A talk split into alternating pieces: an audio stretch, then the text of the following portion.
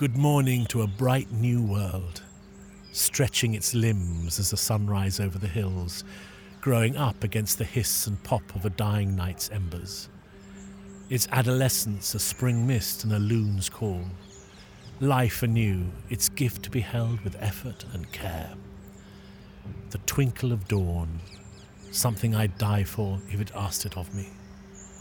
The truest beacon of feeling alive. Glory, glory, glory. Praise be to whatever maker may remain atoms and dust, the sturdy oak or the dying sun. Dirt and soil, and a voice to shout over the mountains beyond the pines. Yonder, the crevice of valleys, where the swift fox nests and coddles new life into the thrust of a tumbling landscape. Glory.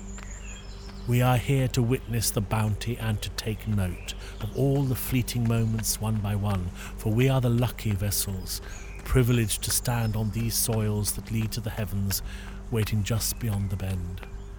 Past the clouds and snow capped trees awaits so much more. Glory, glory, glory.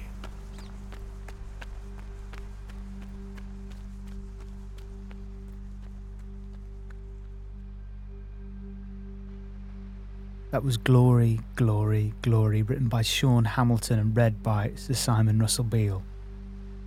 That piece is all about the desire to be out amongst it all. And that is the loose theme attempting to knit together this first magazine episode of The Big Run Desire. The desire for adventure, to try something new, to find the joy in what you do, and to look into the mirror and discover what it is that you really want. Coming up, we have an interview with Irish International 209 marathoner Stephen Scullion on his desire, hair systems, and the freedom in sharing.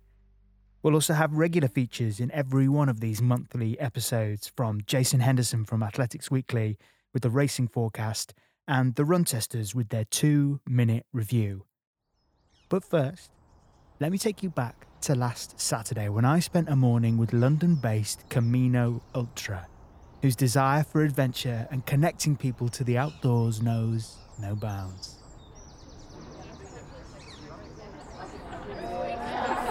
I'm not being recorded now, am I? you are. Oh no! Everyone steps away when they see this coming up. It's quite intimidating. Don't be intimidated by it. The big fluffy cat. I'm Danny. I'm doing. I'm sort of recording a podcast. So, after acclimatising people to my windjammer and audio equipment, I went looking for the run leaders of Camino Ultra. Camino is a small tribe of London based ultra runners and coaches who pride themselves on organising accessible local events that have less impact on the planet. Paula Bedford is one of their running coaches, and her passion for ultras is infectious.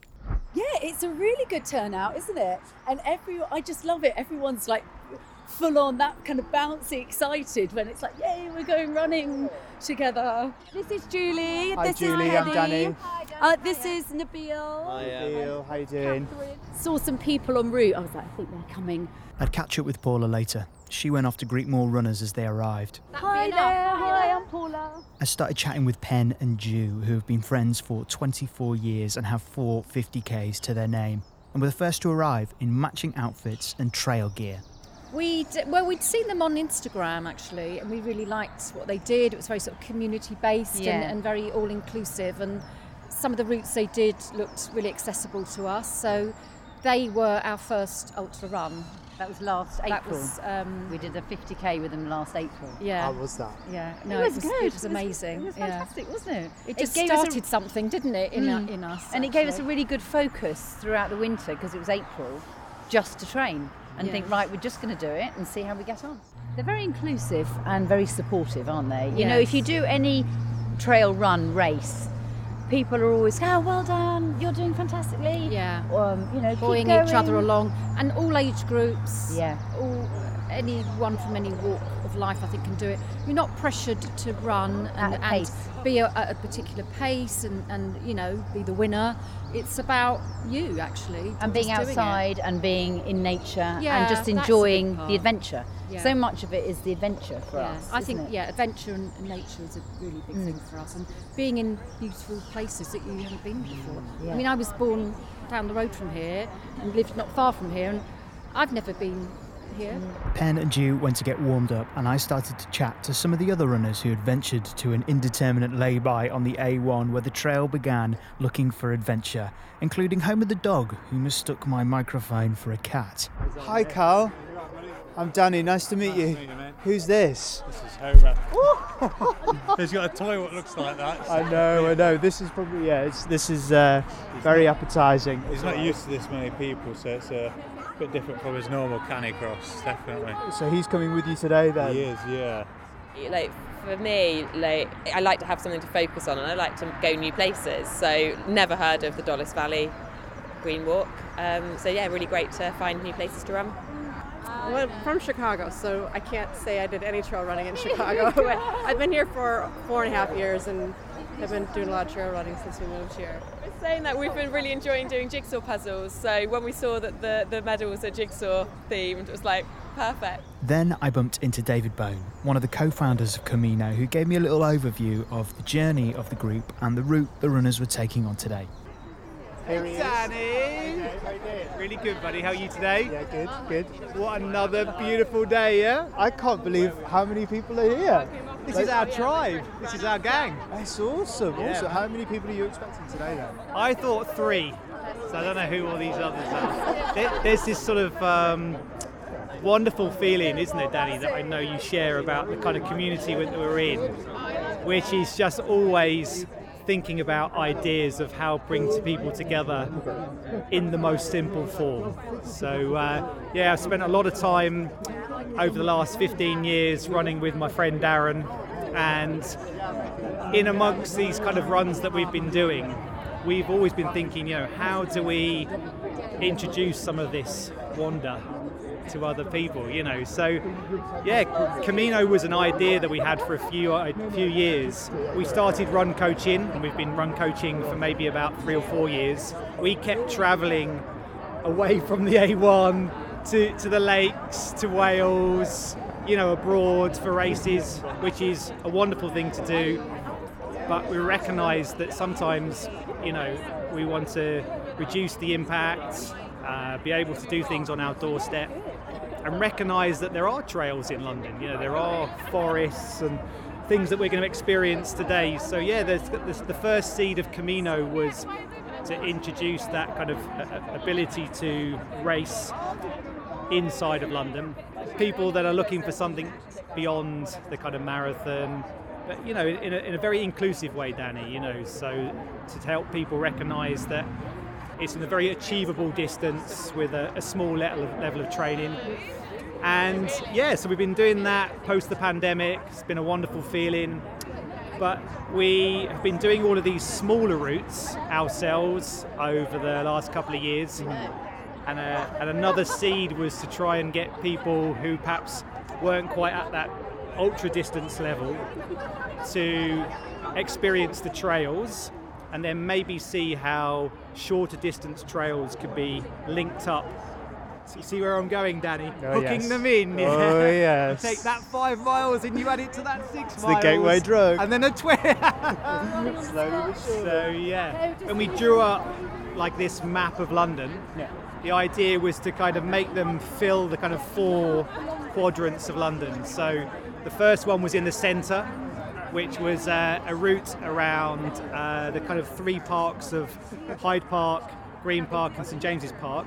Whereas today we're in northwest London, in the wonder of uh, Dollis Valley, and this is very different. So we know that the first few miles are going to take us through woodlands and lots of mud, Danny. That's what we're hoping for. And then yeah, you go through these amazing parks, and then it takes you to the sort of fringes of um, Hampstead Heath. Oh, I think we'll do a little intro. We might just do a little a little warm up. I think because it's a bit cold, isn't it? Myself and Paula are going to be towards the back. So we, if we want to split off into two groups, fine, we'll be. And as Paula said, there'll be a, a, a regathering. And if any speedsters want to shoot off, then fill your boots, have a great time, yeah, and hopefully see some of you at the end. Maybe. cool. Let's do. Of course, wait there. Just got, just got to load the route on my watch. All right then, everyone, let's go.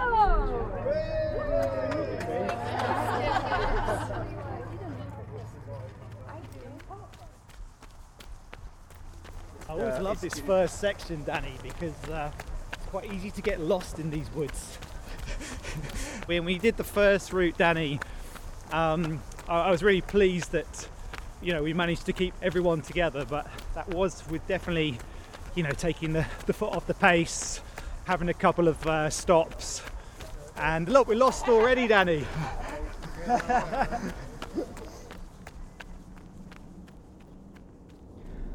So I've driven on to the next checkpoint and just waiting for the first traces of Camino to appear out of the woods.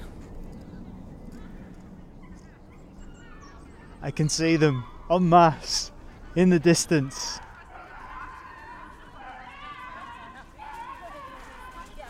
Hello, hello, hello. Made it. How's it going? Yeah, yeah, it's going. We've just uh, been running through some muddy fields, but there were some beautiful spots. The sun was shining, Yeah. and uh, yeah, it's a really lovely, lovely little section. Um, yeah, little little navigation tweak I had to make after leading everyone over a, a little stream, slightly off route, but it's all part of the fun. All part of the fun. Then I bumped into Sarah, who was using the outing as part of her training for an upcoming marathon. How's it going? It's all right, yeah. Yeah. Feel it, starting to feel it? well, I'm, I'm injured. Oh, what's your So, injury? I have a T- strained TQL muscle. Oh, okay. Um, so, yeah, I'm actually not supposed to be. I'm only supposed to be doing six miles easy today, so I'm being a bit naughty. I do that too sometimes. I just don't sort of tell my coach. You I know. did. Well, I did just. I'm trying. I'm, I was having to debate like, do I? Am I honest or do I? And I decided I will be honest. It's worth it though for these kind of things. It is like it's it's more like look, I need this for my uh, my mental health. Yeah. And for getting out of the flat, being social. Is that one of the main reasons why you do it for the sort of the mental benefits, the A feeling clear bit, but also I'm fiercely competitive. Oh, really? So, so I am training for Boston Marathon right now. Oh, right. But yeah, so it's, So it's a bit of both. yeah. You know, I like the social aspect, you know, but I also want to. but I also want to. Yeah, I, I want to beat my previous times and. How's it going, ladies? Up ahead. Right. How's the route been so far? It's been good, hasn't it? It's lovely. Challenging or okay so far? No, okay. The- The first hill going up oh. was a good warm up. Yeah. Oh, Always slightly knocked you back a bit, Yes. but there's lots of downhill, which is nice too. So, no, it's lovely. I'm going to check in with you guys a bit later. Enjoy the rest of it. Bye. And off they go into the distance. 5k in. I'm in Barnet now. Even just recording this, I never would have in a million years been in this little local public park that just sort of skirts the fringes of the Dollis Valley Green Walk. And it's awesome just seeing them come out of the forest it was quite a spectacular sight seeing 20, 30, I think even maybe 40 people all kitted out in their trail running gear, looming out of the forest and touching the border of suburbia, all of them Londoners themselves, but just dipping in and out of all the accessible and amazing greenery that's that's on London's doorstep and and uh, I'll see them at the finish.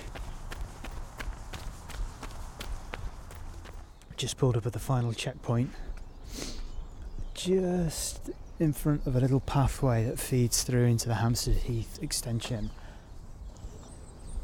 Waiting for the ambience of dog walkers and birds to be broken by the footfall of 40 plus trail runners. I see someone in the distance. I see someone else in the distance. I can't tell whether they're part of the pack. Ah, here they come. Woo! You do a shortcut. Yeah. Well done. Well done. Hi.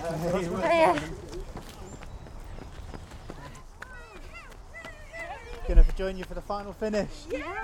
How's it been? Yeah. Actually, we have just had really nice couple of K chatting, haven't we? We just kind of like fell into a nice pace together, and it's been really nice. Just yeah, sharing experiences and kind of been sharing like what you naturally pick up. What did what's the word you used? Osmosis. Yeah. like with the way you naturally pick up, um, like a, like someone else's another runner's way of approaching something. Okay. And you end up like kind of naturally taking that on board. And I was saying that. yeah. So that kind of yeah, that part of the kind of learning you get from running in a group and within a community is quite natural. Mm. The sort of inspiration you get from other people and little tidbits of advice, the way they approach things, kind of all. And you find people that inspire you and What have you absorbed today then, do you think? something that I've kind of reinforced from doing this is is the kind of joyfulness hmm. that you can get from just taking yourself somewhere a little bit outside your familiar comfort zone or the area you live, meet some new people.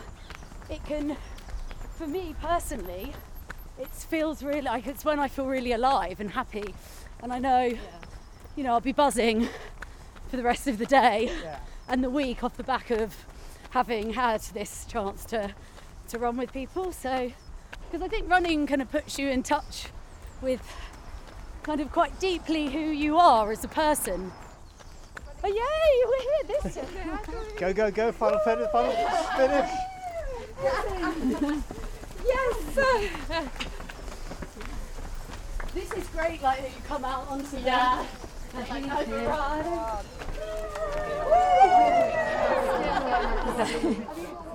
How was it?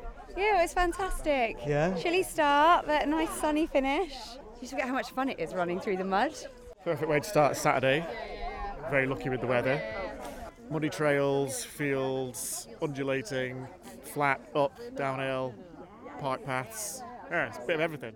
I had no idea where I was until you come out and you saw signs of Finchley. Like, okay, places I've heard of. Before I, I wouldn't have been able to put it on a map whatsoever. I had no idea in London. I mean, it's also when you're running in a, a group like this with an organised trail, if you're going to do this, you need to plan it if you're doing it by yourself or with someone else. You need to plan, you need to know where you're going, you need to maybe do a recce. But if you're just doing it and someone's already done that for you, and you just need to follow them, it's like 50% of the stress taken away from it straight, straight away. Just turn up at this place at this time, and we'll get you home as well. So, yeah.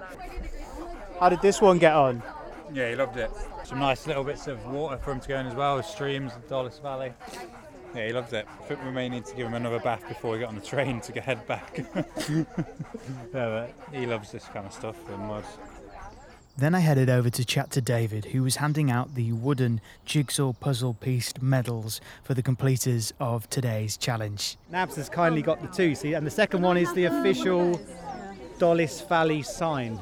You can see the two jigsaw pieces, and so it begins. The, the route three, Danny, fits between one and two. He's just giving. He's giving you an itch. You're going to have to scratch next month. If you build it, more and more next time, yeah? Come again, Danny. Bring it on. Lovely stuff.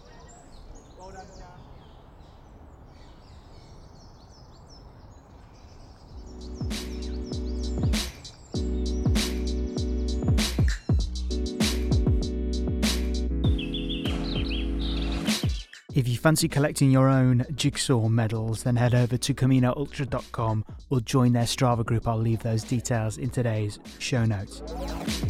If you are heading for adventure, then you might want to check out Garmin's latest offering with the Epix watch, which is the subject of this month's two minute review, courtesy of Keiran Alger of the Run Testers.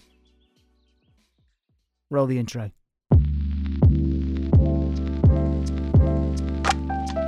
First up, we've got the Garmin Epix, and for ages we wanted a big sports watch brand to treat us to a fully fledged outdoors adventure watch that came with a bright AMOLED smartwatch quality display. We wanted it without having to sacrifice battery life. Now it was a massive ask, it's kind of even a luxury, but we actually have it. The Garmin Epix has kind of answered those prayers. The Epix is essentially a Garmin Fenix. It carries much of the same tech, has the same kind of robust and rugged shape, and virtually the same comprehensive feature set. You'll also pay a Fenix equivalent price for it, anywhere between sort of just shy of £800 up to £1,000. Now, what makes the Epix stand out from its chunky relatives is that crisp, bright colour AMOLED display. It's a shinier window into your runs and adventures, and even the new Fenix 7 looks dull by comparison in almost any light. So that vibrancy definitely comes at a cost. You will, of course, sacrifice some battery life over the newer Fenix range, and there's no endurance enhancing solar charging skills on the Epix either. But with a battery life that lasts up to 16 days in the smartwatch mode, 42 hours in GPS mode, and the option to tweak the power modes to extend it up to 75 hours runtime, the Epix actually serves up that smartwatch sharp screen without falling into that trap of needing daily charging. Now, beyond that handsome face, does this newcomer really have enough to kind of supersede the Fenix and the massive battery life Garmin Enduro and the Coros Vertix 2, which has an enormous battery life? Well, unless you're after a running watch that can handle multi day ultras and you're willing to trade a longer battery life for that killer screen, the answer really is yes. This is a brilliant tool. It's a do it all kind of dynamo that comes close to being the perfect package for runners. It's great whether or not you're training one hour seven times a week or you're going to be going out and doing long stints and longer kind of outdoor ultra adventures. Beyond battery life, there are a few compromises up against those other watches as well, and that screen makes it actually the sort of king of maps and navigation. One warning though, once you've seen the screen in action, it makes other watches look dull, and you won't want to go back. You have been warned. You have been warned. The Run Testers will be back next month with another two minute review. Now to our main interview. A 209.48 marathoner and 61.08 half marathoner, Irish Olympian Stephen Scullion shares his Twitter highs and lows, the freedom in sharing, the greed of being a runner, the priority of mental happiness, and what he sees when he looks in the mirror of Erised. Harry Potter fans will, will get that, or maybe just spell it backwards with your newly trained Wordle skills. Roll the tape. Stephen, thank you so much for coming on the podcast. Really excited to to dig into your story. Um, and I, have just got to got to launch off our conversation by asking: Have you have you been on a treadmill recently? Because I saw on, on Twitter you got yourself into a little bit of bother talking about treadmills. You know the mad thing is, is like I I tweet this tweet and then like my um, girlfriend Katie Snowden like texts me and she's like, "Didn't you just do a session on the treadmill? Like you're such a hypocrite." and I was like, "It was not the point I was trying to make. Like the point, the reason I actually tweeted that is because I went from running on the treadmill for eight reps, eight by a k, and I was running super quick because it's a treadmill and this is a good Woodway treadmill, like it's calibrated and stuff. Mm-hmm. But then I went in the park and I did so I jogged three minutes from the treadmill to the park, and then I went in the park and I did. It was a bit windy and all the rest of it, and I did two by K in Bushy Park up and down the strip, and I remember just thinking, oh yeah, back to real life. Like it's not. It's not as fast. It's not as fun. there was wind. I did like I think I ran 258 one way, for example, mm. and then I turned and ran 308 because the wind was like a joke. And I ended up like had I jogged home from the treadmill, I'd have been buzzing about my fitness and how amazing it is and how excited I'd be. But then I remember thinking, like, yeah, the outdoors, a great leveler. Yeah. And like honestly, like I, uh, yeah, like I, I think I had read something a couple of days before. The Americans were getting all excited about what some guy had ran on a treadmill, and and I clicked. I think it was like 211, 20 for a marathon. This guy had just ran, and and I mean, I looked in his PB for an outdoor marathon is like 210 40 maybe mm. and and he you know he's named this thing on strava like progression run i mean i'm sorry like come on like progression run you're 30 seconds off your pb like do we call that a progression run like that and and yeah like it kind of like two things kind of came together where i had this experience on the treadmill and then um, I had this experience outside that you know felt harder, and I gotta say, like in the Olympic Village, like in the in our holding camp, mm. in the physiologists were like messing about on the treadmill, and um, I I did like a little bit of testing because sometimes I use a little bit of treadmill testing to like assess fitness or whatever, and I'm running at like 430 pace maybe per mile, like 21 kilometers an hour for anybody that's listening, mm. and my lactate was like 1.3 and we were like oh my god stephen i think you can win. Like you can like kipchoge watch out. And then like and then this is having just got off the plane from flagstaff and then i go to a session like two days later in the heat and on the outdoor track and i was like oh boy i think the treadmill lied. Yeah. and, and this is the thing like i think people are kind of like there, there was a lot of like oh well, you know, if we can get people exercising in this, and I'm the biggest influencer on getting people to exercise and, and enjoy running and the, the benefits that come from that. And it was taken a little bit out of context. I was merely suggesting that there's times you'll run on a treadmill that is not calibrated and you'll think you're very, very fit when it's likely you might not be. And if you are, that's awesome. You know, well done. Yeah, I mean, putting anything out on Twitter is always uh, an interesting experience, especially for for an athlete with with your kind of profile. I mean, I've heard Twitter described as the asshole of the internet, and I feel like for for discourse and any kind of reasoned debate, perhaps it's it's not the best uh, best platform for it. But it was interesting, yeah, reading some of the the responses with that. It was very mixed, wasn't it? There Yeah. some people like right on, dude. Like I'm, I know what you're saying. Like, and then there was other people like, like one person like took it to like, is this a, is this an attack on the lady doing hundred miles a, a day or something, or, or like a, a marathon a day, maybe like that? And I'm like, no, like what? Like, like I think she's doing it for charity. Like I'm not like I'm not the villain here. Like I'm not that I'm not that harsh. Um, and then like there, I mean, I read another good one was like named like the four world record maybe holders on a treadmill and was like, you know, funny that their treadmill world records are slower than their outdoor, etc., etc. Um, and then at the bottom she wrote, "So weird." And so I was like, all right, I'll entertain this. And I I search one of the guys. I think his name's Tyler Andrews. I never had never heard of him previously, and I don't mean any offense by that. An American guy. I look him up.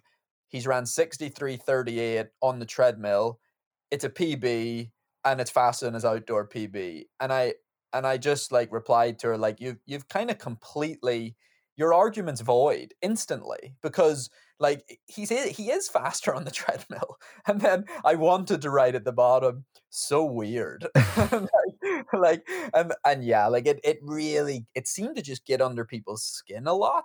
And I was kind of like in a way, I was kind of trying to be like, just take what's happening on a treadmill, which is a brilliant thing to do if it's windy outside, if it's freezing cold, if it's snowing, if you live somewhere where you can't go on. Brilliant thing, brilliant device, right?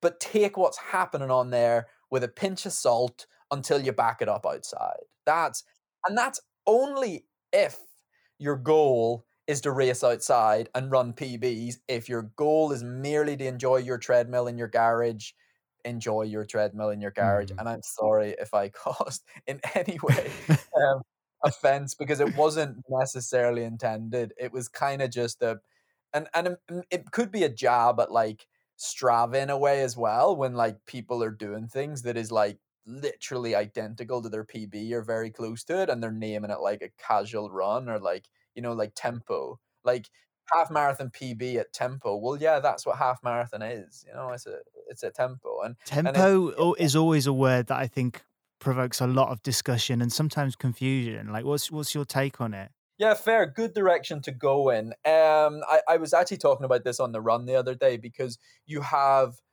in my opinion, I'm going to say there's probably about three different ways I would use the term tempo. So if I'm doing a marathony type tempo, that refers very specifically to aerobic threshold, which would be um, very specific to um, sub two millimoles of lactate. It's a very specific type of tempo, and I would call that aerobic threshold. Um, if I'm then moving towards a half marathony type tempo, well, it's still technically threshold, but now it's an anaerobic threshold, and it moves in the direction of the kind of time that you can handle for about one hour, and now your lactate's between three and four. The very loose term tempo could be used for effing anything. It could be a 10k hard tempo race. It could be a like a, a three mile tempo in the park that like you know you can really use the term tempo as like i mean on sunday there i did what i would call a tempo like it was a longer tempo but i didn't really care about heart rate and i didn't really care about lactate. It was kind of like i'll just do a longish tempo. It's such a grey word. Um, So i'll do this longish tempo and I don't really care too much about heart rate and lactate. I kind of just want to see it's not a race, but I kind of just want to see at a good effort, can I maintain a certain pace? Um, and and that's more of a. I'm going to say the other two tempo or threshold is, is very scientific based the third one can really be whatever whatever meaning you want it to have it's not a race because we're not racing and training but it could be anything from yeah like i mean i've done what i would call a four mile hard tempo to prepare for a 10k and it's probably almost race effort if not already race effort but i would just call that a like four mile hard tempo. Um but yeah it's a very loose word like the um, the I mean, I debate continues. Maybe maybe throw that on Twitter and uh, and see, Oh, see see what no, happens in the comments. I'm, I'm being very careful on Twitter. I need to like redeem myself at the minute on Twitter. I've upset a lot of people. But I think I think that's it's interesting. The, the the Twitter thing was something I wanted to start with because I think it's kind of indicative of of how you present yourself uh, across so- sort of social media, on podcasts, on on Instagram, and and all the other kind of platforms. And I think that's kind of one of your kind of unique qualities is the the ease at which you're open to to sharing in terms Yeah. of your journey you know your journey with your you know your performance as an athlete your journey with with mental health. Do, do you find that there's a there's a freedom you find with with the volume of stuff that you share?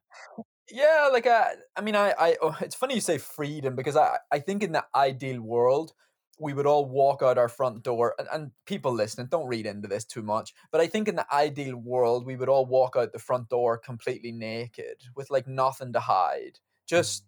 everything out there. And I'm not, I'm not talking about being perverts or anything like that. I just mean the freedom that that would bring. That you're just uncovering anything that you sit at home and be insecure about or worried about or just let it all go and wouldn't we live in such a world that would be way way different. It would just be way less judgmental way less like you know superficial way less like perfect this perfect that and we, and we just don't live in that world um and so i i try to yeah open myself up to to share because i guess like maybe for all i know it, it releases burdens that i otherwise would have carried if like i mean if i only shared the good things or i only shared the good days which once upon a time that's that's how my social media would have been that's how my um I'd have only shared really quick tempo runs. I don't tempo, my god.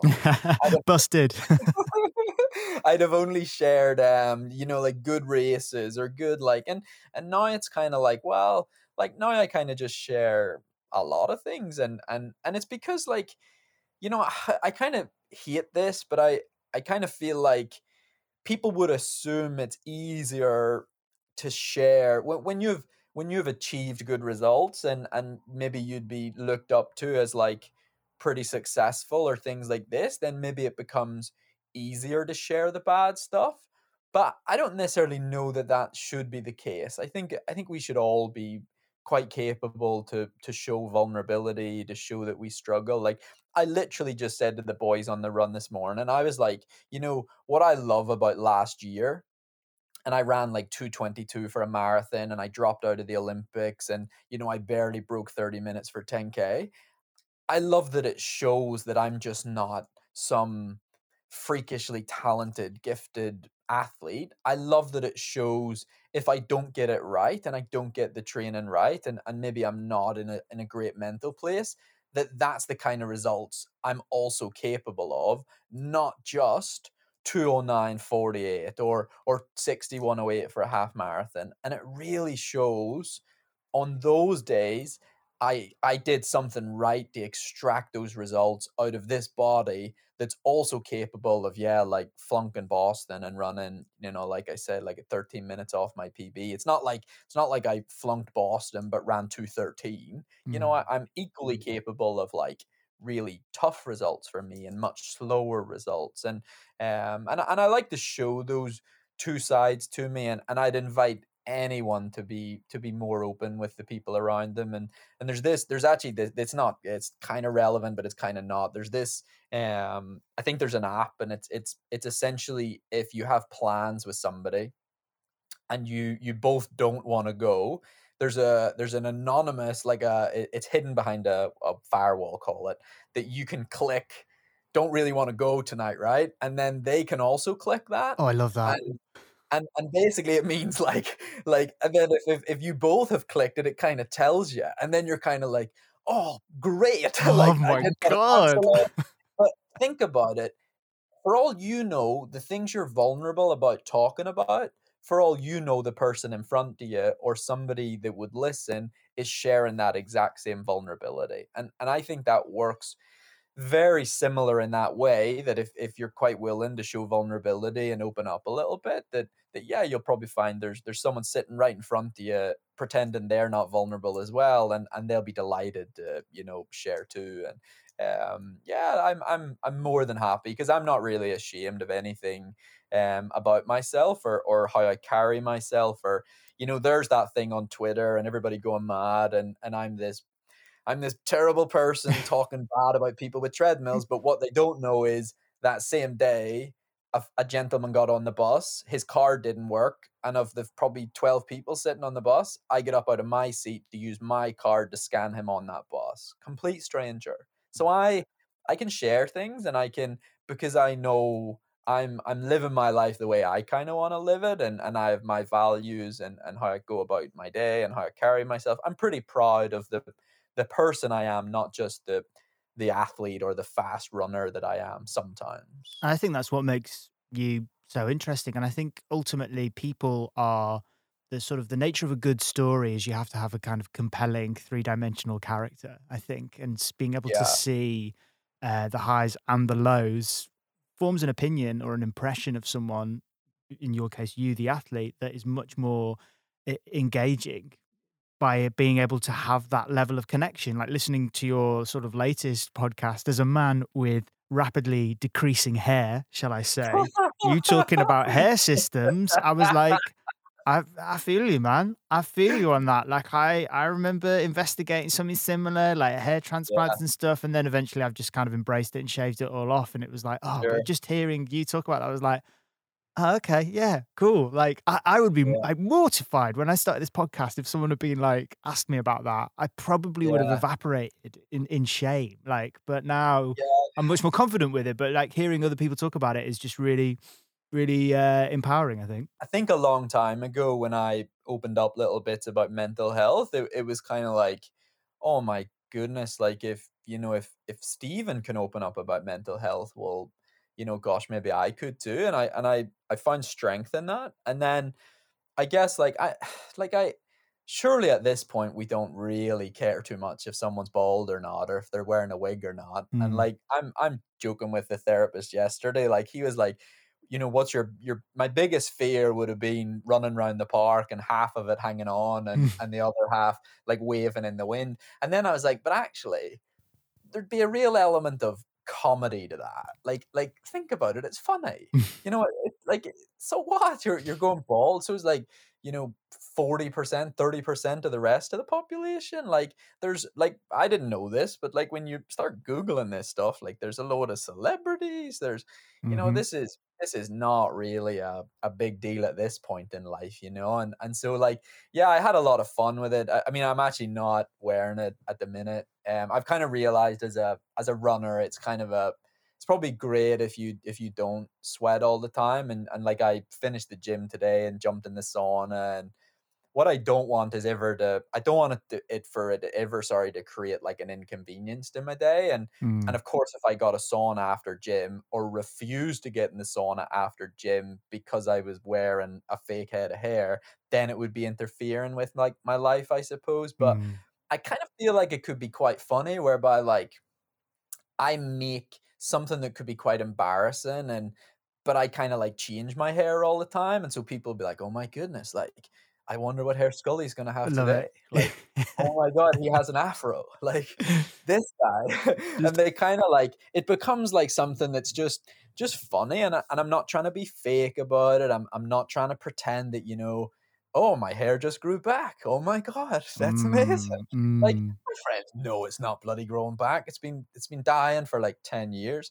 Um but i but yeah i i, I sort of found comedy in it and i it, it's something that i really wasn't maybe a, a while ago i'd have been embarrassed about it and and no I, now i just i don't mind as much. And so like i feel like there's such power in opening up about things like that because then you don't need to be worried about it or concerned about it or insecure about it or but the joy it gave me even only for a couple of days there there's a lot of joy in having hair flinging around oh, I bet. Oh god, the, the the dream. But it's also interesting hearing you talk about it and, and with that subject in particular often and i found it myself as well is that ultimately the person who cares the most is is you and the people around you don't care either way like you know and if you can take the opportunity to see the funny side of it like you know you rocking up on a start line with a with a pink wig or or Oh, green yeah. green ponytails or wh- whatever it would be like that that's that's awesome and i feel like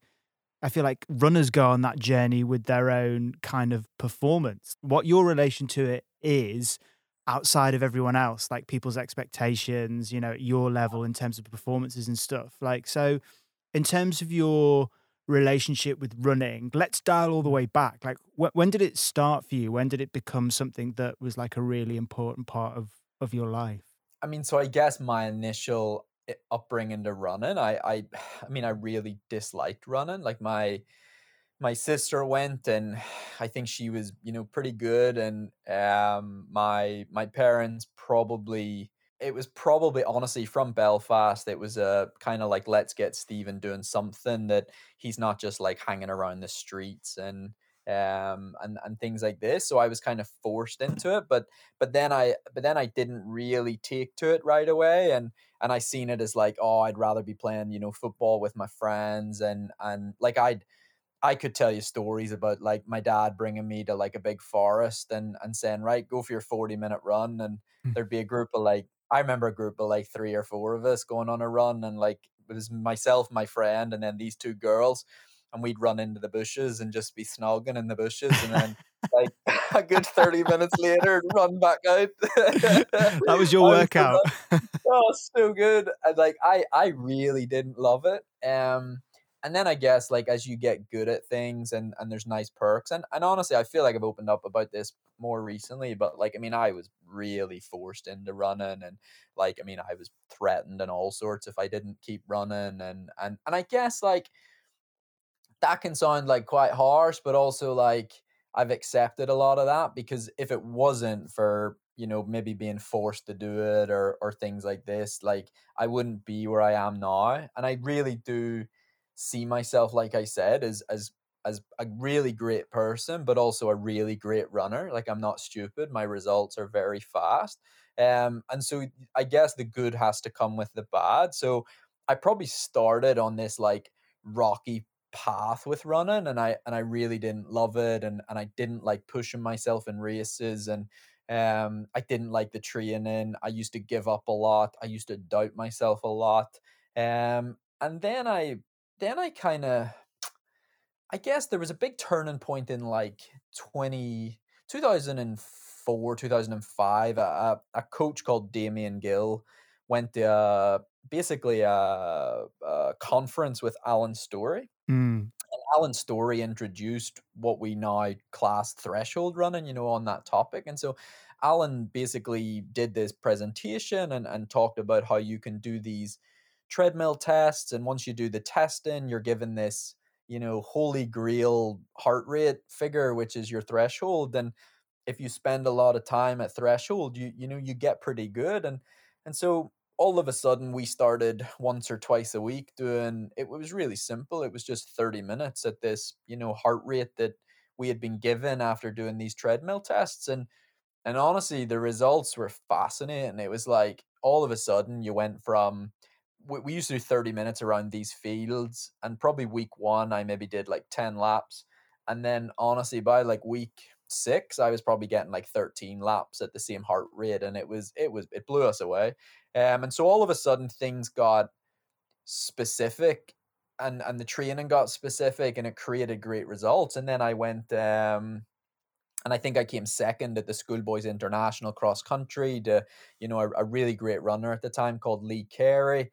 Um, but I'd beat real great runners like, you know, Mitch Goose, David Forrester, like these these these were titans to me. These were, you know, really great athletes. And all of a sudden when I trained in a in a, you know, a specific way, I think love for the sport came from success and and as you as you've seen that you could get better and then what happens is when you do well at a at a competition like schoolboys international it opens doors to go to st mary's london marathon camps um you know and and and the, this opens doors the wow there's a there's a whole nother world that exists within this running and um and but honestly what sort of held me back was just myself and um i, I was all over the place. I, I actually look back at my my childhood now and and specifically probably from 16 to god maybe like 26 and i just feel sorry for myself like it, it really makes me sad looking back at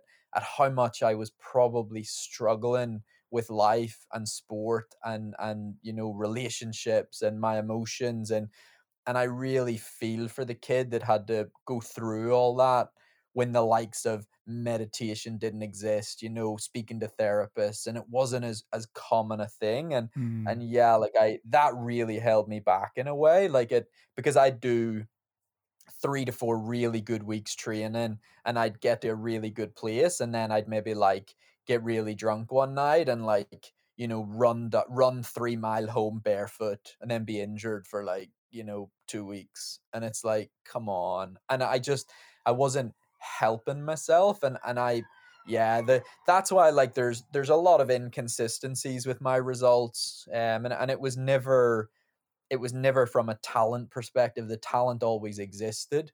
I just wasn't able to psychologically consistently be in a good place that allowed me to sort of extract the best results out of my body. And um, I guess, you know, then now that I've settled down, and it's probably this past five, six years that things have been a lot more professional ish there's still been random leaving camps etc etc with you know psychological issues but way way like my lifestyle now is you know my my probably every day is probably better than most people's best day in terms of living the professional lifestyle interesting hearing you talk about your your kind of relationships to, to running, and I think relationship is a is a really key word because it Yeah. it feels like uh, something that is sometimes a healthy relationship, or sometimes for you perhaps has been an an unhealthy relationship. And I think when when I think of you as a runner, I think of the the marathon distance. Like, how would you describe your relationship with the distance now? And what's the journey that you've been on to sort of get to where you are now with that distance? Like, would you say you're in a healthy place with it? Would you say you're in a not so healthy place with it? And what's kind of been that that journey for you? I, I I'll not lie, like 2021, it kind of rocked my confidence a bit with the marathon because like I guess up until 2020, my progression curve was was was brilliant. It, it- like it was it was ridiculous. It was like um I think like 217, 215, 214, 213, 211, 209. You know, that's three or four years in a row of just consistently getting better and, and it being really simple to track that progression. Like, the, for example, the first time I wore super shoes was when I ran 215.55 in 2018.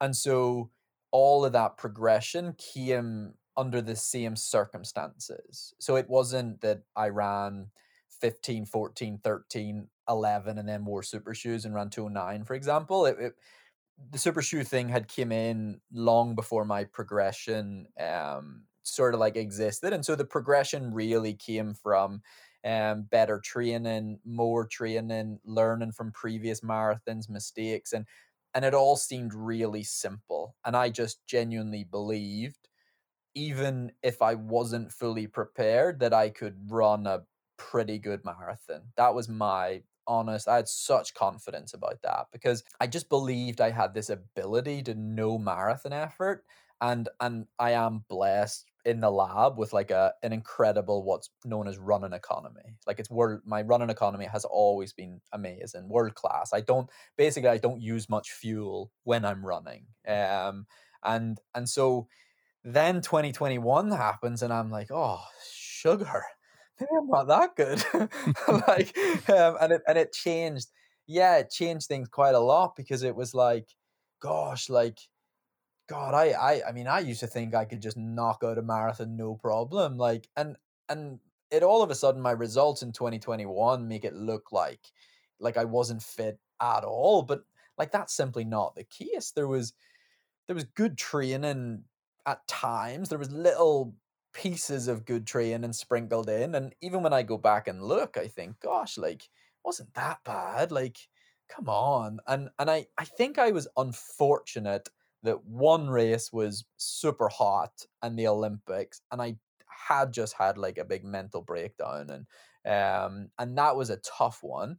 And the next race, I basically prepared for it like didn't run up a single hill for 10 weeks like literally not exaggerating just did not run on hills and then went and ran a course like Boston Mm. That undulates from that you start on a downhill and I'm like oh my god what is this? I I don't know what to do here. Do I run hard? Do I hold back? What do I do?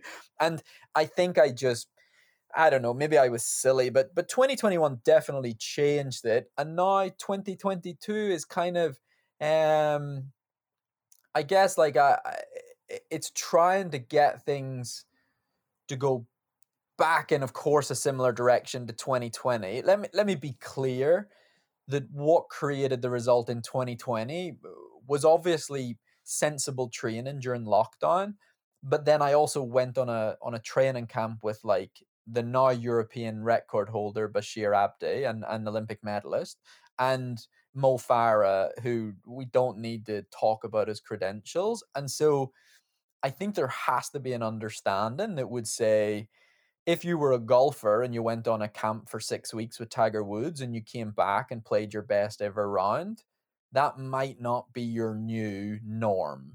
That it might have just came as a result of that camp. And so I need to be careful in 2022 that yes, the goals are to get back, hopefully, to some of these really great results that I've been able to produce, but not to be like super disheartened that they don't instantly get back to the result that I created in in 2021 and that I'm I do believe 100% that I can get back there.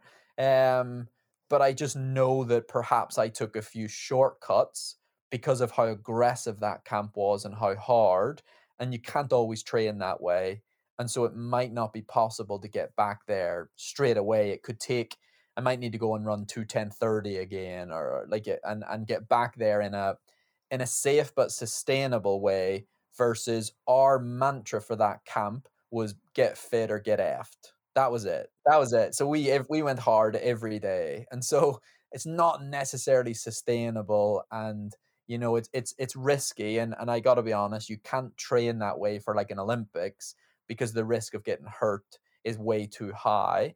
But for London 2020 I was already qualified for the Olympics. It didn't matter if I got injured before London 2020. It it obviously wasn't a nothing race, but it kind of was. It didn't matter. It wasn't qualifying me for anything.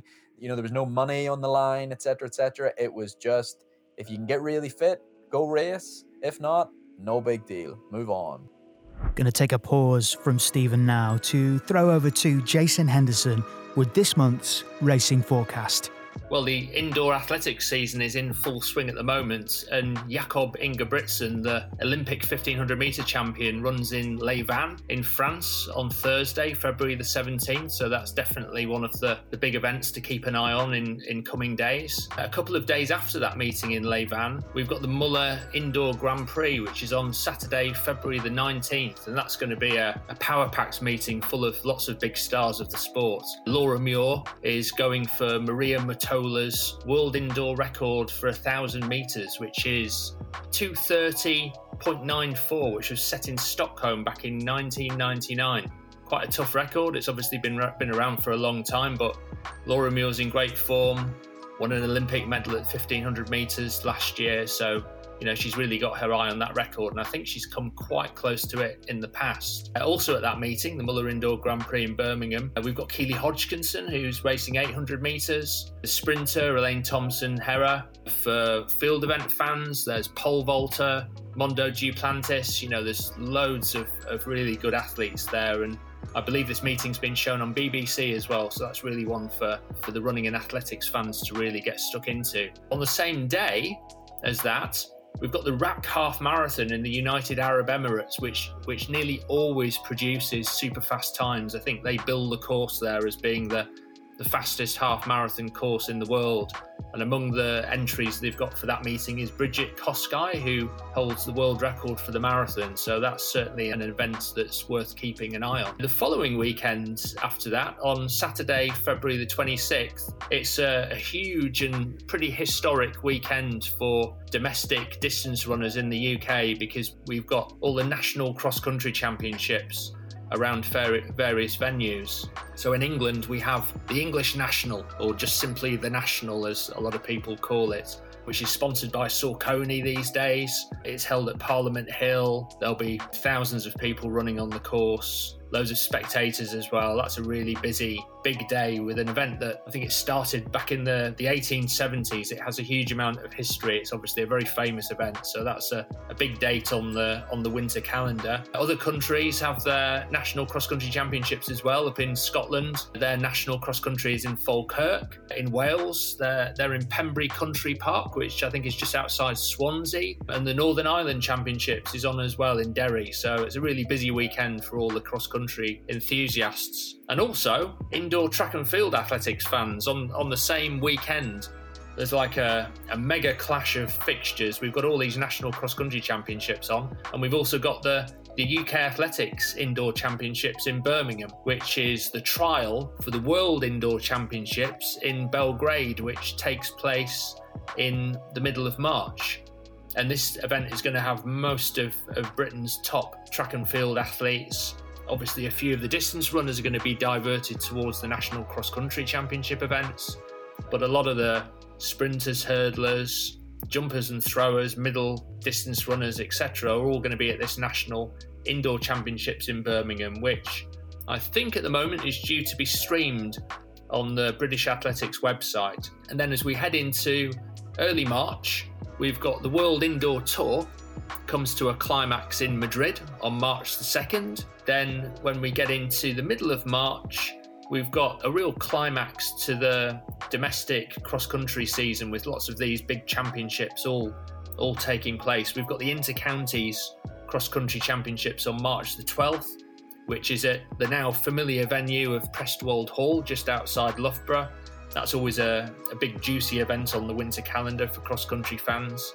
And then the weekend after, March the 19th, it's the English Schools Cross Country Championships, which is in, in a place called Hop Farm in Kent. So the English Schools Cross Country Championships in Kent has, has been in the news quite a bit in the last few days and weeks, as people might have spotted online. They're basically searching for a sponsor. They were sponsored by New Balance in recent years. Before that, they've had sponsors like Sainsbury's, Aviva, TSB, you know, some listeners might even remember the championships being sponsored by Milk, the Milk Marketing Board, I think back in the 1980s. So they, they've always gone through periods of having having quite a bit of support from from big companies. But they're without a sponsor at the moment. The New Balance deal has ended, and there have been a few people online that have written these quite, you know, quite passionate pleas for sponsorship. Basically, the English schools Athletics Association themselves are saying that if they don't find a sponsor soon, then they might not survive until their centenary year, which is in three years' time, which would be a bit of a travesty. An organisation that's been going for almost 100 years, just just having to fold because they they haven't got any sponsorship. So the event on March the 19th is in Kent. It's the cross country championships. The big track and field annual championships will be held. It's usually in the middle of July. It'll be held in the in the middle of July in the summer. But yeah, they're really searching for a sponsor at the moment, and uh, hopefully one will come out of the woodwork soon to give them some much needed backing. Thanks, Jason. Lovely note there about the English schools cross country. See you next month. Now back to our interview with Stephen.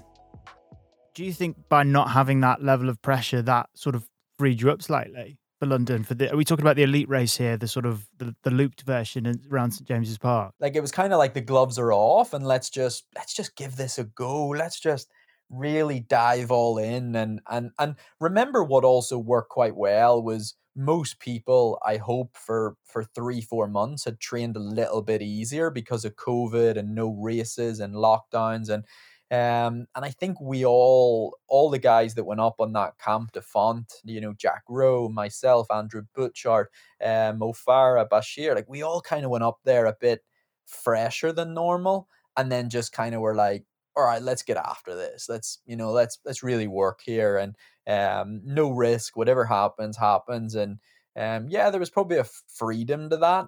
I mean, with with literally with ten weeks to go, I think Spencer Barden had emailed my agent Haas to say like, is Scully doing this race or not? Like, what's he at? Like, blah blah blah, and like, because we didn't know. And then that camp was all about getting fit enough. I think I raced a 10k before I went to Font, and I ran 29:15, Hmm. and then the and then six weeks later, I run quicker for a half marathon twice than I did in that 10k and that's how quickly and how hard we push things along.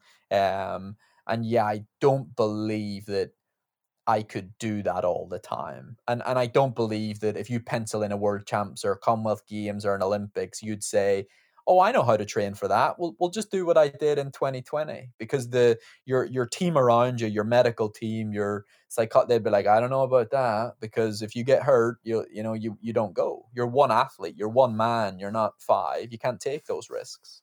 It's interesting. Just going back to the training camp, the the motto that you had, Yeah. "Get fit or get effed." Like, That's Butchie's. is there an inner dialogue with when you're part of that, and that's the kind of mantra, that's the kind of ethos? Is there is there an inner voice at all, thinking like, "Am I playing with fire a little bit here? Is this like, i- i- is this the right thing I should be doing?" Like, do do you have that, or are you just completely like committed to Yeah. that sort of methodology for the training camp?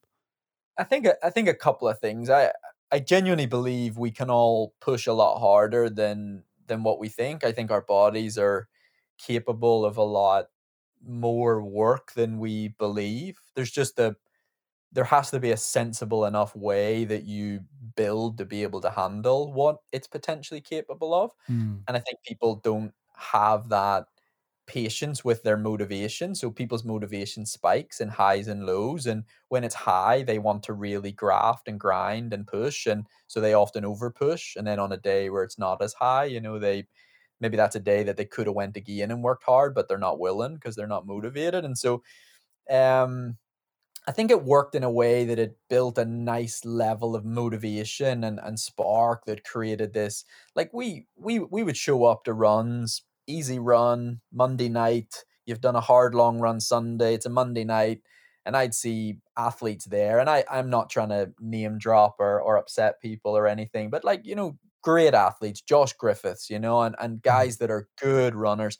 And I'd see them jogging around the forest loop, and and I'd almost be like yeah, yous are just jogging. We're we're we're getting after it tonight. And we'd go and we'd average like 540, 545 and and maybe they'd average 640, 645 and and I'm going to tell you two things. One's quite funny. I'd almost judge them even though 2 weeks before that's what I'd have done. But when I was in that mindset, I almost was quite judgmental like god, you aren't even trying. Like my Mm. mum could come and run around that loop at the speed like um like you are jogging.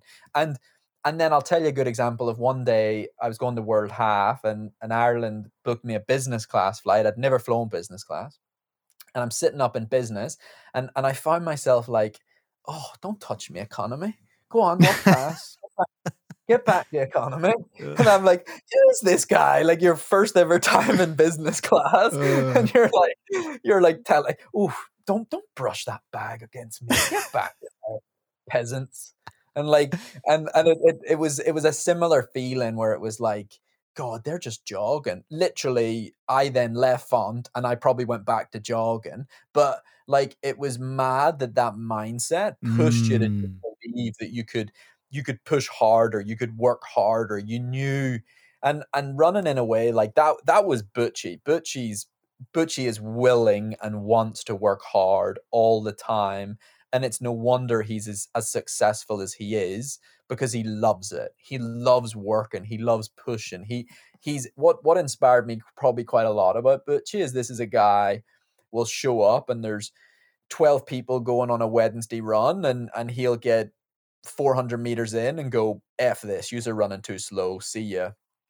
And away he goes there's no pressure he doesn't care and, and at the end of the day he's the olympic finalist and he's the world finalist and and and and he sticks to that he knows what he's out there to do and um and and yeah look i I- think i think we are capable of i had to remind myself just sunday gone uh, you know it's the first time i've done a longer kind of effort and i got like six mile in and i was like this isn't even hard. You can work harder than this. Come on.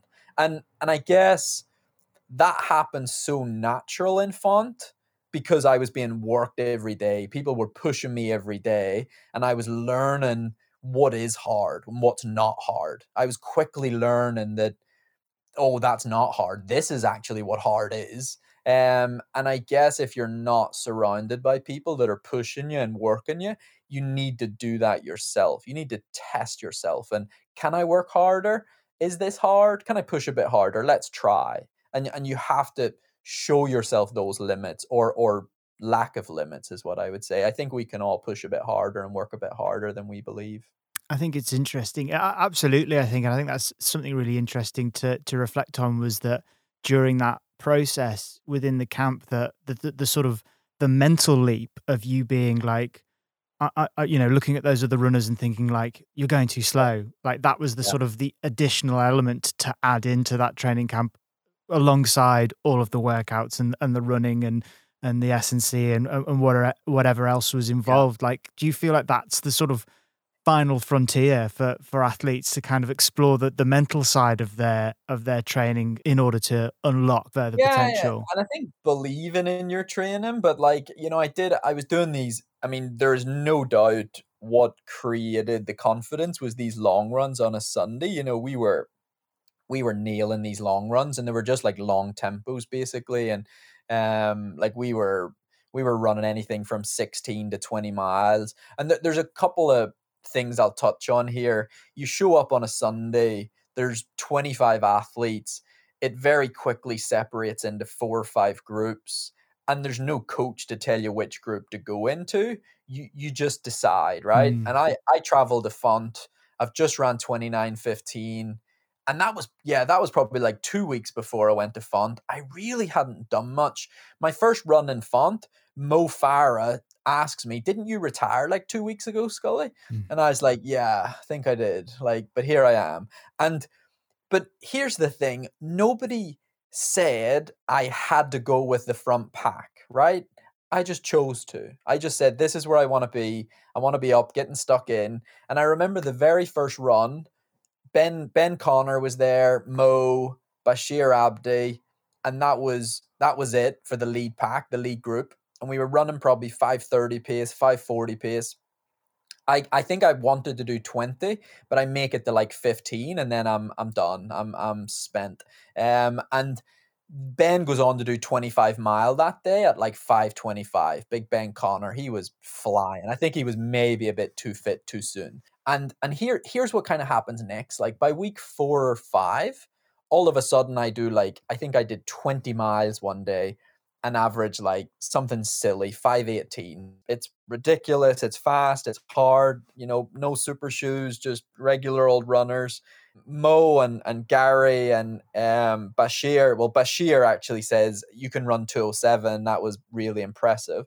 Gary then said something to me that was i bet you've never done something like that before or or you know along those lines. And i remembered in my head thinking i kind of have. I just didn't realize at the time how impressive some of the stuff I've already done was. And that that was one of the big things about that camp that seeing is believing, hearing hearing Bashir breathe up a hill or or feeling that, you know, Mo might have dropped off a little bit or that's really seeing and believing that you can be up there, you belong up there. Um, whereas when you do things by yourself, you you don't give it the same credit that maybe it deserves. The moral there was that you know I've I, actually we've all probably done things in training that are um a lot more probably impressive than than we believe, but we just don't necessarily believe it because it's us. And like I've I've seen examples recently of athletes tearing around Bushy Park, and and I can see how impressive it is, but you know, they probably assume that I'm in the park doing something way quicker or way better. And then they probably assume that like Mo or Bashir or, or these other runners or runners from other countries that they're doing even better than that. And and actually that's not always the case. Mm, yeah, your perception of other runners is is always always so so fascinating even at my you know very very amateur level you know seeing Yeah. other people out there and you're convinced that oh no they're going quicker than me or oh yeah i need to be working harder and stuff but a bit i suppose that's really interesting you talking about the training camp when you're actually in amongst it and you're hearing the other runners like you know breathing hard working hard it's it's a much more kind of tactile experience and you're kind of getting that that haptic feedback of actually what what is actually happening and where each other is at sort of athletic level. And i suppose as well what makes all of this possible to to train at these kind of camps and to train at the level you're training at is is the support i suppose that you have. You know you have from your from your sponsors and i know you've you've spoken about it in the past there was a there was an incident when you were having a bit of a crisis of faith in your own ability where you actually Yeah. contacted ua to say that Sure. you didn't want them to to represent you i mean that's got to be a, quite a difficult phone call or email to to send as a as an athlete at your level I'll not go into too much detail, but there was um, periods. uh, First of all, so Under Armour came on board in 2018, and I have to say, like this is it's very difficult to afford being a professional athlete and doing it correctly is not cheap. Altitude camps, Airbnbs, you know, rental mm-hmm. cars. There's there's a lot of expense. You know, I, I mean, my expenses can be over twenty to thirty thousand pound a year, for example, when we go through like expense reports and tax returns and things like this, like flights and and altitude trips and Airbnb homes, and it all adds up. And so none of this is possible without um Under Armour coming in. They came in in 2018. Um, I think there's also a level of wow, somebody believes in me that comes with that. Um, and then that a brand like Under Armour support you in more than just the athlete, um, which which we can come to.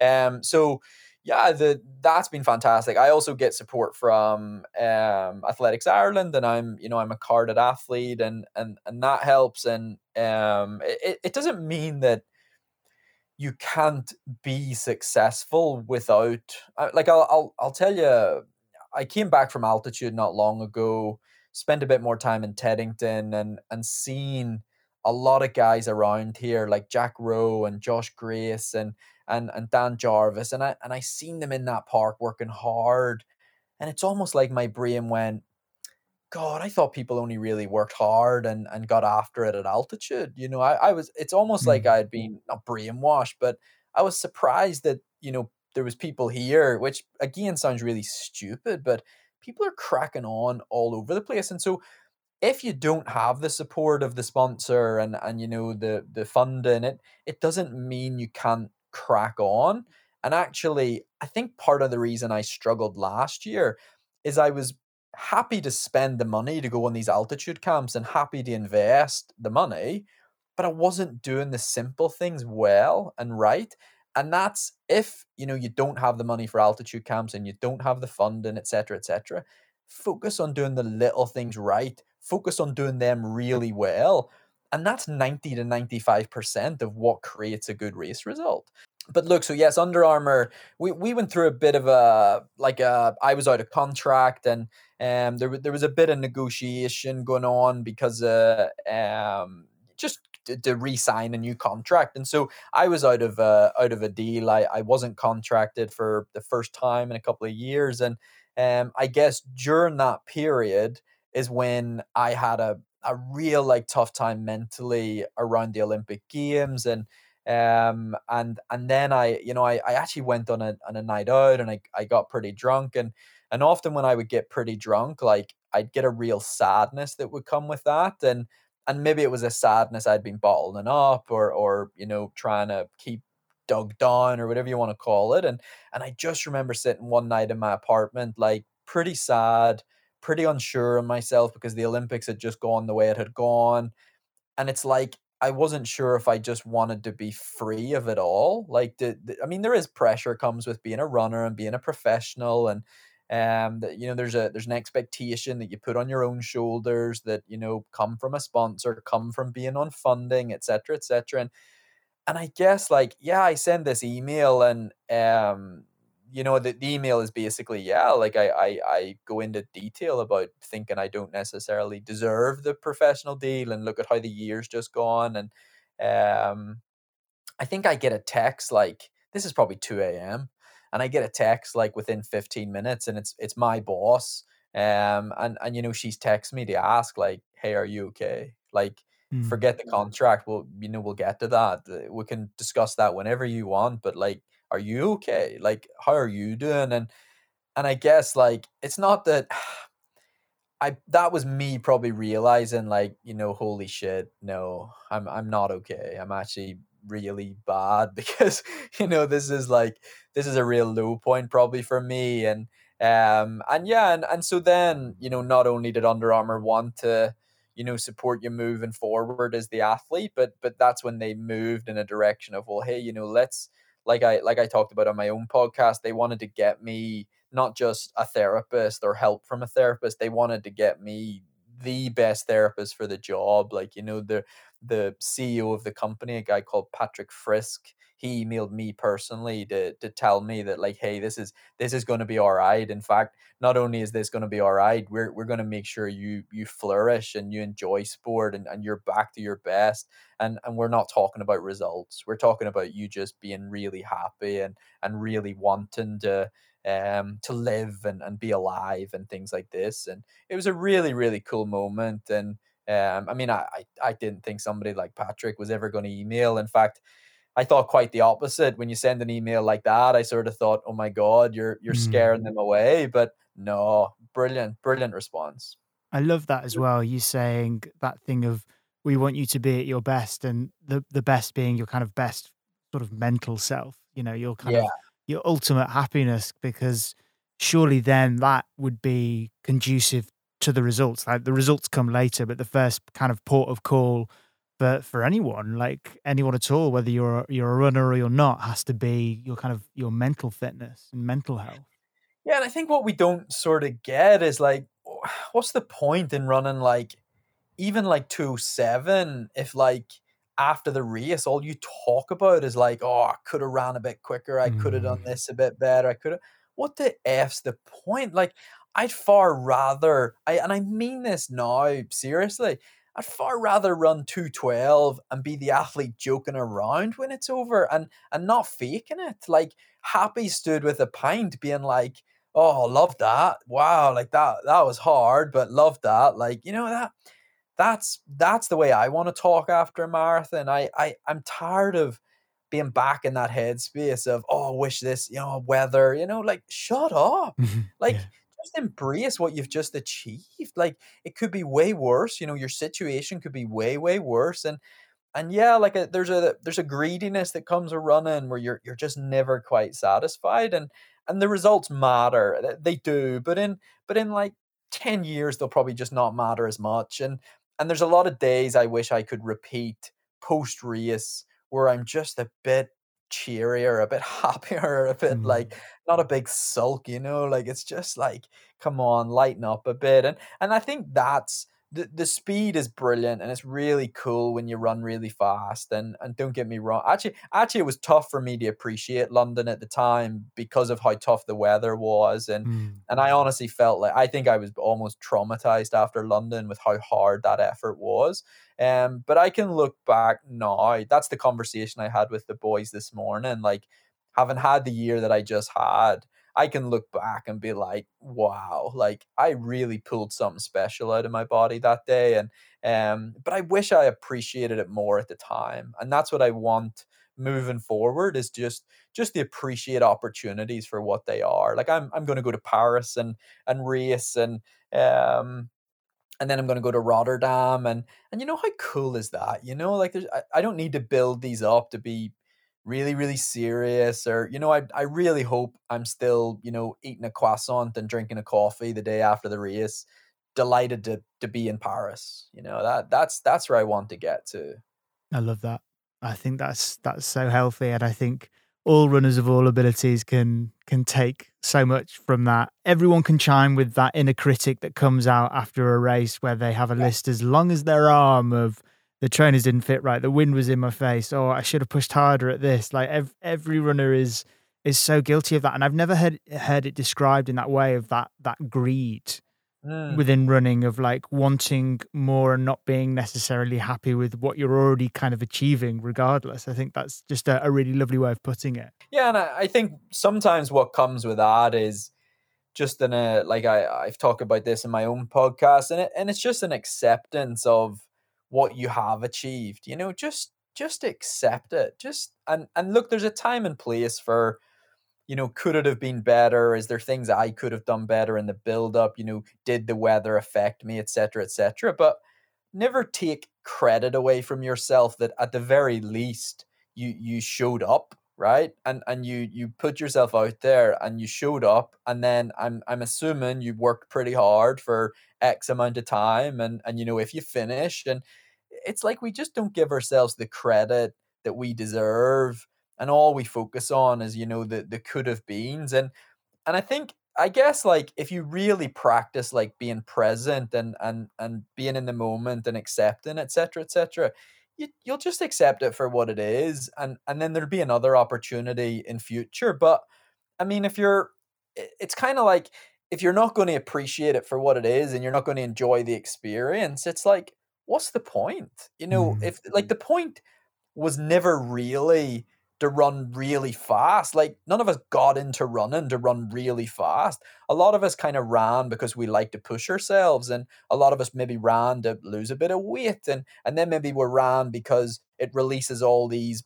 chemicals and blah blah blah that you know some drugs do, and so there's an obsessive nature to it. But we didn't really run just to be faster. So why should that be the only thing on race day that allows us to be happy post race? It's it's just not no, shouldn't be like that.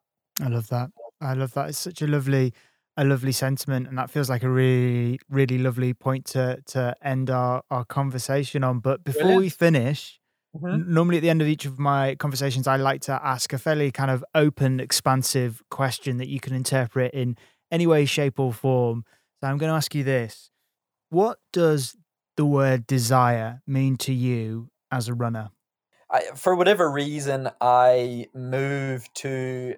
There's a scene. I'm. I love a chat. Like, how do I do this? I, there's a scene in Harry Potter, Right. and they look into the mirror, and in the mirror, you see something that you're craving or seeking. I think it's the seeking. No, no, no, no. It- it- this mirror, when when Harry looks into it, he sees his parents who have passed away, and and and they're holding him, and and etc. etc. When I think when Ron Weasley looks in it, he sees himself holding the Quidditch cup, and and and for me, desire and running would be if you could look in that mirror and see what perhaps result or or potential whether it's standing on the olympic podium you know whether it's um you know winning your national champs um to me that's where the desire of your maximum potential what is that maximum potential and what is it like i guess your why in running like what are you really aiming towards?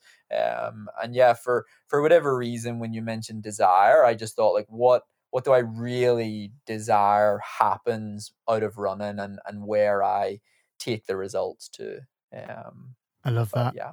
I love that. I love the Harry Potter reference. It worked.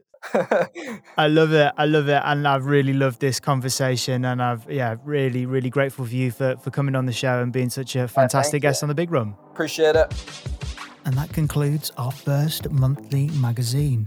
I hope you enjoyed. I hope it set you up for a weekend of running. If there are any stories out there that you think are interesting and you want me to cover, then please reach out on email at thebigrunpodcast at gmail.com. Follow us on Instagram and Twitter. And a big thank you to designer and illustrator and all round creative genius Mark Frudd, who has helped in redesigning the look and feel of the Big Run podcast. I'm a big fan of it. I hope you like the new look of it. I'm really, really happy with what he's created, so definitely check him out and his work. I'll link to him in today's show notes. Be sure to follow us on Instagram and Twitter. And next week, we see the return of our traditional long form interview with Philippa Bowden. I can remember changing my wet spikes from doing a steeplechase like 10 minutes before the 4x400 relay and sort of saying to everyone, you know, you're putting me on last leg so that I can get catch my breath, but don't expect me to like win this thing for us because I'm knackered. and it's a really great discussion. I'll see you then. Thanks for listening.